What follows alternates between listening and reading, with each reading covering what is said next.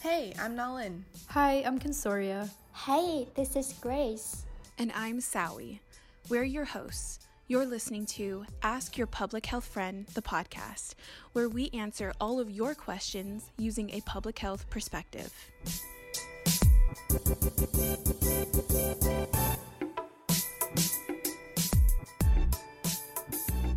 Hey everyone, welcome to the last episode of season one. Woohoo! Yay! Today we're going to take the time to do a little recap. We'll also be sharing about some of the topics we're really currently interested in.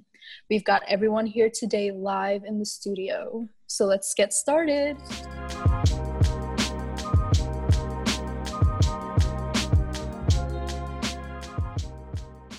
Now, let's kick things off with a little recap of season one, ladies. Which episode was your favorite or least favorite to produce and why?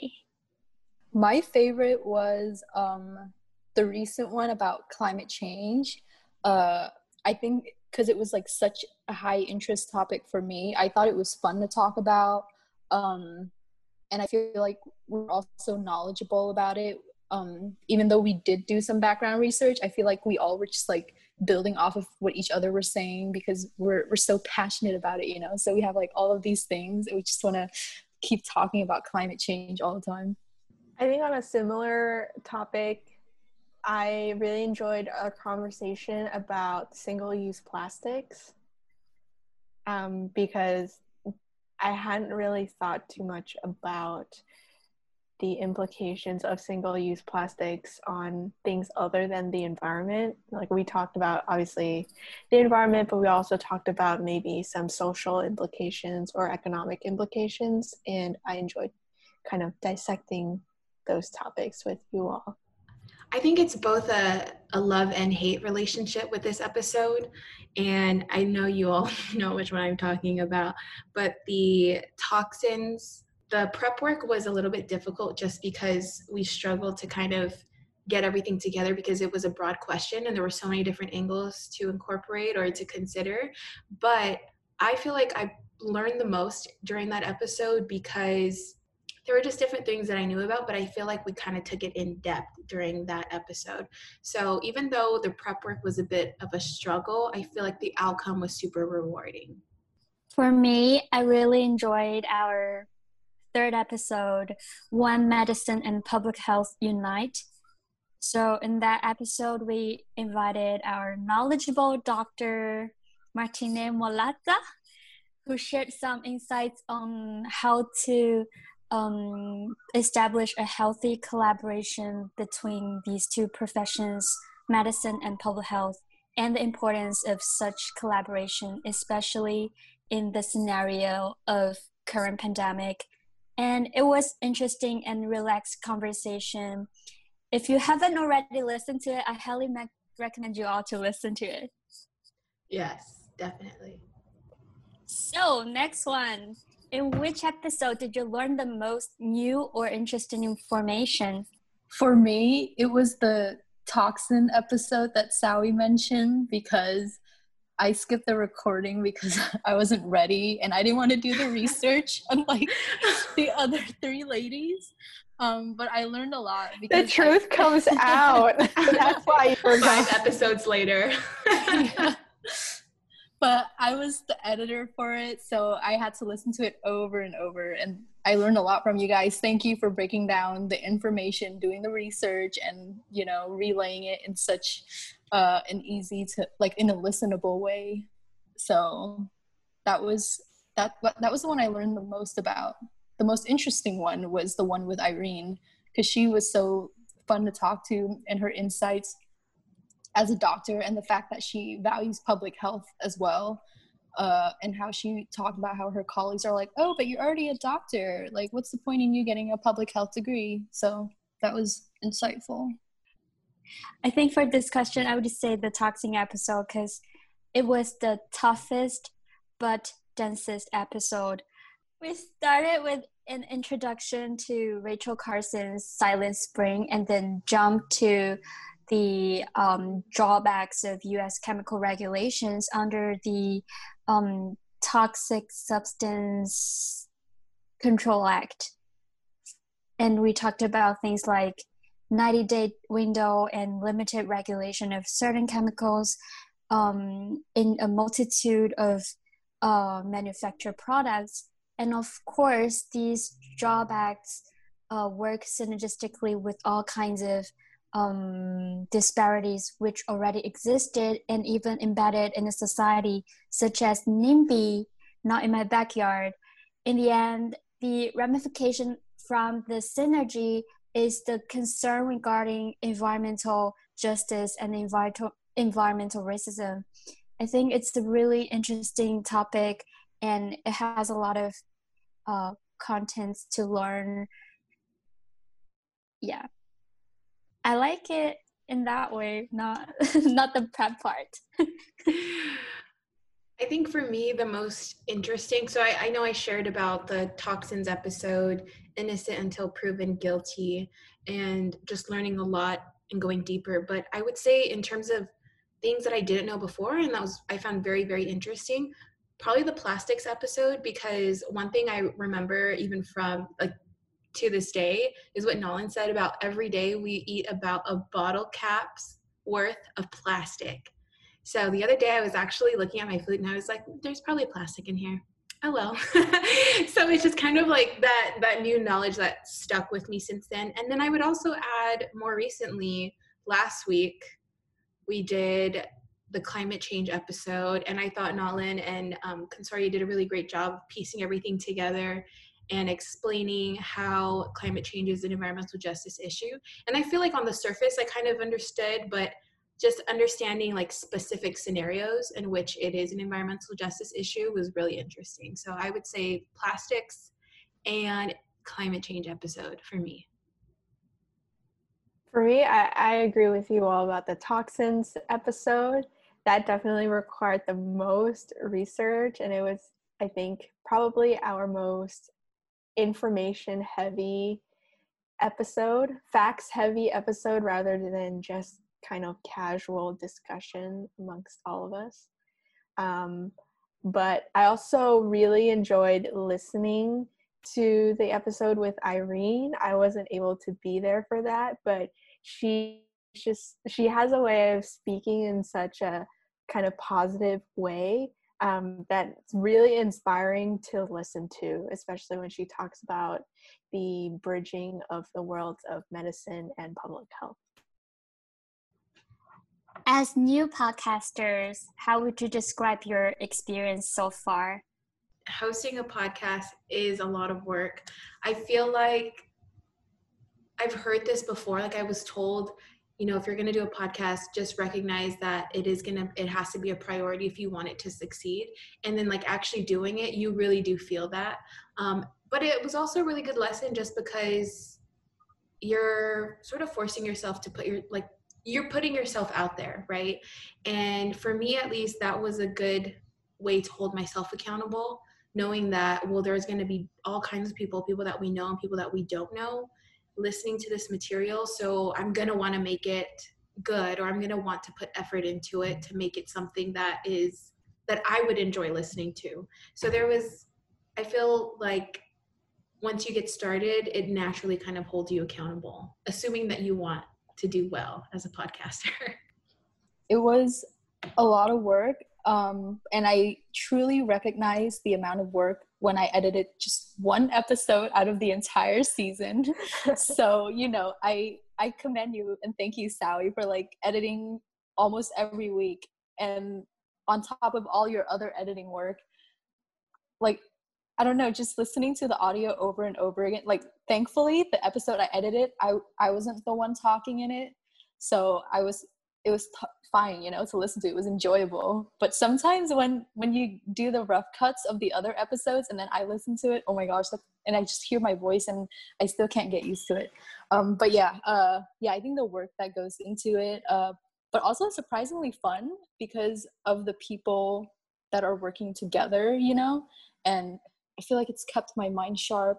Uh, I don't know if I'll be an active participant during a seminar because I get shy then, but you know, this has kind of boosted my uh, maybe public speaking. I agree with the the voice thing. It is kind of strange to hear yourself talk. The way I think I sound in my head isn't the way I actually sound when I hear myself talking, which is like took a little bit of time to get used to. But I, I agree with the time thing. Um, so before, when you listen to a 30 minute episode or 45 minute episode, you're like everything flows so well, everything sounds really good, but it, it's a lot more work um, than you think it takes to produce an episode where you, after cutting everything down, you are left with a 30 minute, 45 minute, or an hour long episode. And kind of the research behind making the episodes is um, not only a really good learning opportunity for us as we're trying to gather information, but it's also a time consuming one. Um, but I think overall, it's been a really good experience um, and a really good way to be in this casual environment, but also learn about and listen to other perspectives. I, I think I take this experience as a way to learn something new, to like from you all, from our research, and also from our audience who um, posted these interesting questions. Also, thanks to technology, I think it's been a really wonderful experience and a a great social time once a week during the pandemic to stay connected while practicing social distancing and um, discuss public health with my lovely friends.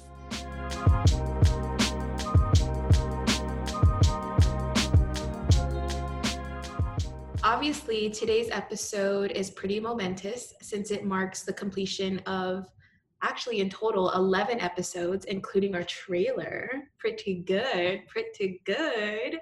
11 episodes of Ask Your Public Health Friend. And as important as it is to reflect every now and again, it's also important to look ahead. So, ladies, let's talk about some of the topics you're really interested in at this point in time, and perhaps even topics that our listeners can expect to hear about in season two. I'm interested in talking about vaccination, such as herd immunity. We heard a lot uh, during the pandemic, and improving vaccination demand, and also addressing vaccine hesitancy. Before the 1950s, diseases like polio, whooping cough, measles, and rubella put infants, children, and adults in great peril.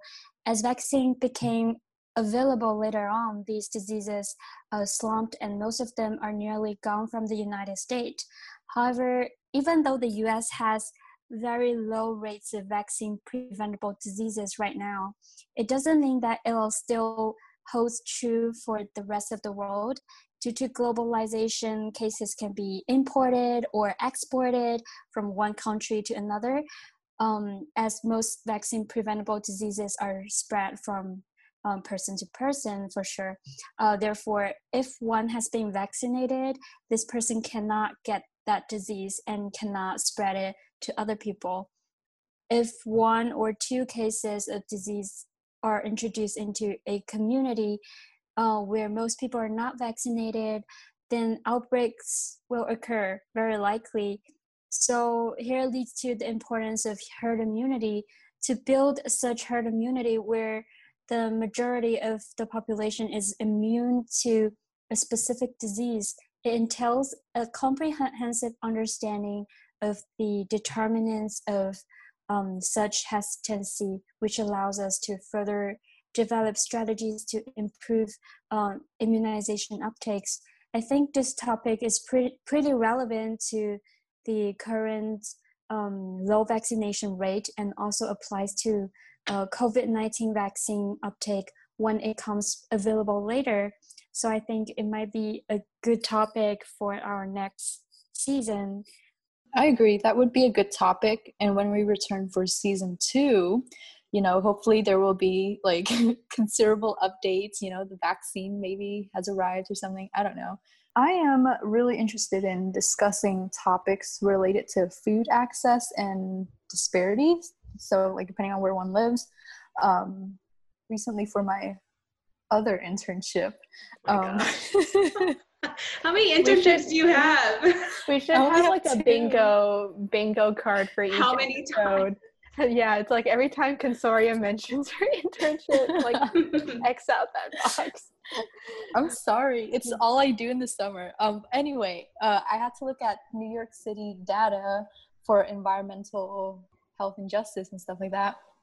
And uh, the NYC Department of Health, they have profiles on each district, and there was um, a set of data that showed the supermarket to bodega ratio.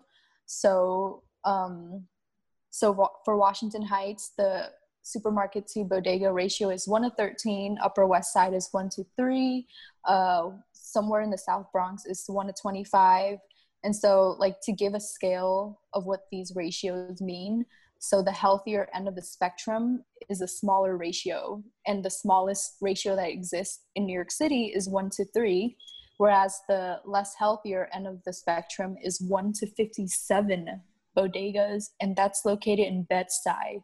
Um, so, for our listeners that are unfamiliar with bodegas, um, they're small convenience stores. They sell they sell staples like um, snacks, over the counter stuff, household items, non perishables. Sometimes have a deli counter, stuff like that. Uh, basically, they're not known for selling fresh produce uh, or having a lot of options or healthy options like a supermarket. Um, you know, I think bodegas are fine. I think they're like great for when you need to grab a quick snack or a pantry staple. Um, you know, I don't need for like everything to be super healthy and green. Uh, but you know, I also acknowledge that I can say this because I have access to healthy options and that I'm able to get them for myself. Uh, but then, like after looking at the data, like one to fifty-seven in Bed-Stuy, that sounds crazy. Like that means um, supermarkets are really inaccessible for uh, that area. Bodega owners they have a thin profit margin, so stocking their stores with fresh produce is very risky since um, produce have a short shelf life and it costs a lot more than the usual stuff you see in bodegas. And then, like Nolan already mentioned, um, neighborhoods that lack access to healthy options they have a higher rate of obesity and diabetes. So i feel like this is a topic we can explore further because there's like so many components to it you know? It could be like um, distance to supermarket is a barrier a lack of good public transportation for people to take to get to healthy options or maybe they don't have enough farmers market or like i feel like in our neighborhood we have like the fruit stand vendors and they're really cheap. So uh, I mean, I don't know how that works for other cities, but I got three zucchinis and an eggplant for two dollars. Get it, girl. Get yes. it. so just letting y'all know about the good deals out there. Uh, yeah, or maybe like there, there's not enough community gardens. Um, like we discussed in our climate seminar, like the fight for space in New York, it's like either for housing or uh, green space, you know. So lots to talk about.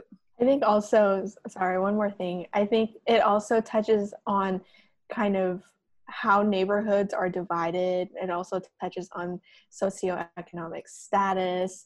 And I mean, we talked about this in our last episode um, about where are people more likely to invest various resources in different neighborhoods.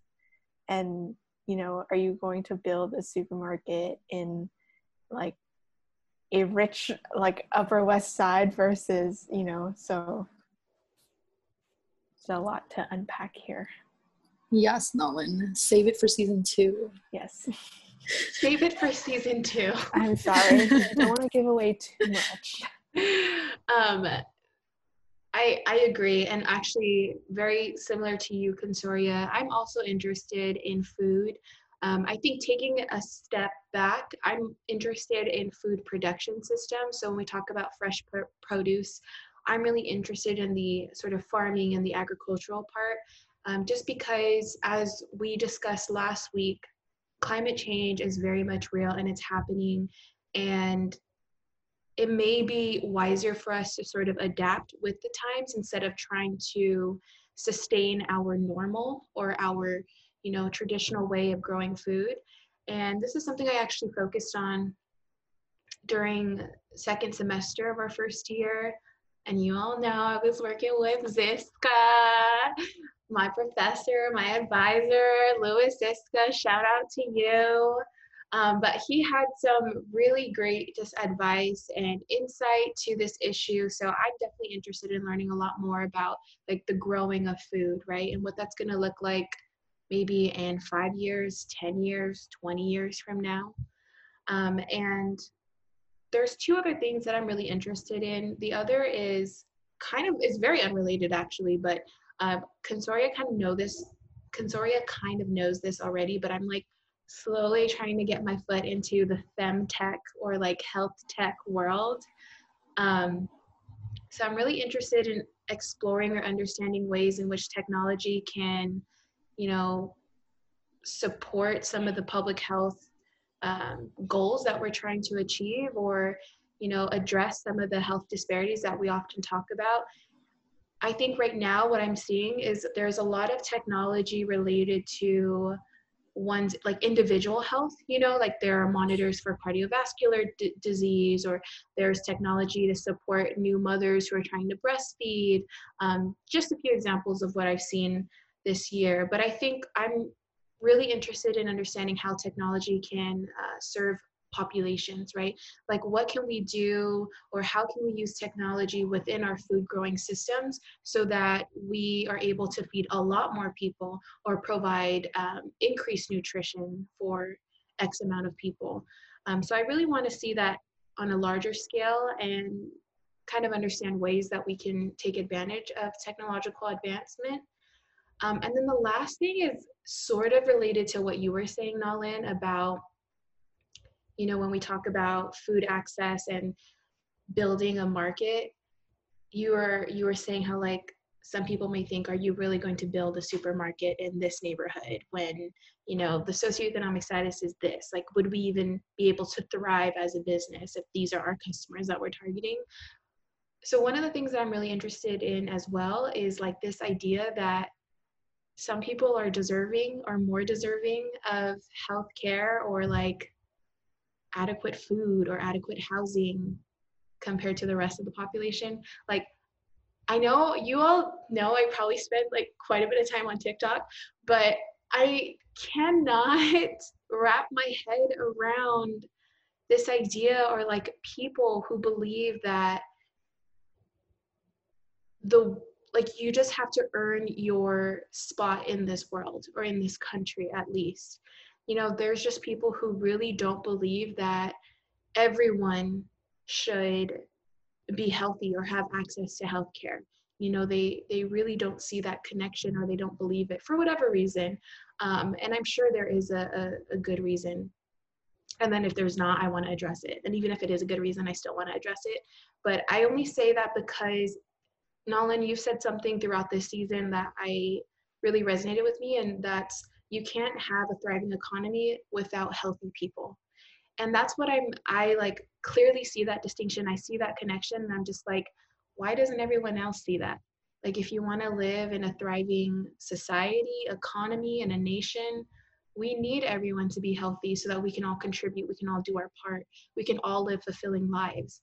And i just don't think that people see how your success benefits me and how my success benefits the next person and so forth so those are three things that I'm really interested in and hopefully that we get to talk about next season, maybe with Ziska. I don't know. Maybe we'll introduce you all listeners to Ziska.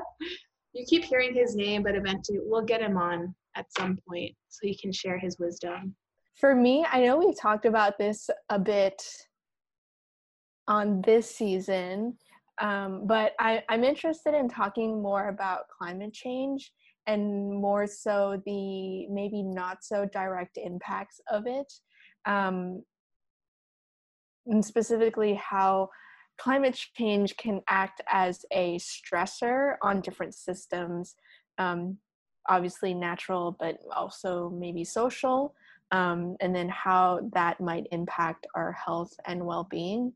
Um, like i know there there are lots of systems, maybe like food systems in certain parts of the country and in the world that work fine now. Um, but what does that look like? Like you were saying, Sally, maybe like five, ten years from now, when climate, um, when changing climates is becoming more and more of a, an issue, how does that impact? How does that stress out those current systems, um, and then in turn impacts us humans um, that rely on those systems? everything that you all had to say sounds super exciting, y'all. I feel really good about what's to come.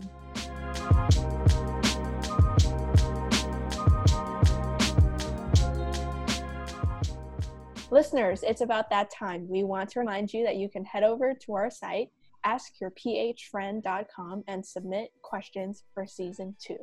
We're also interested in your feedback as we prep for another season. Feel free to reach out to us through our website or Instagram account at Ask Your PH Friend. Uh, you can leave a comment on there, DM us questions as well, you know, write positive comments to support us, repost um, our Instagram posts, you know, just, yeah, shameless promotion over here. And if you like what you hear and what we're doing, please rate us and leave a review on Apple Podcasts. Shout out to the two reviewers that already did that. Thank you so much for tuning in, everyone. We really appreciate your support. Take care, and we'll catch you in season two. We are your host, and this is Ask Your Public Health Friend, the podcast. Bye.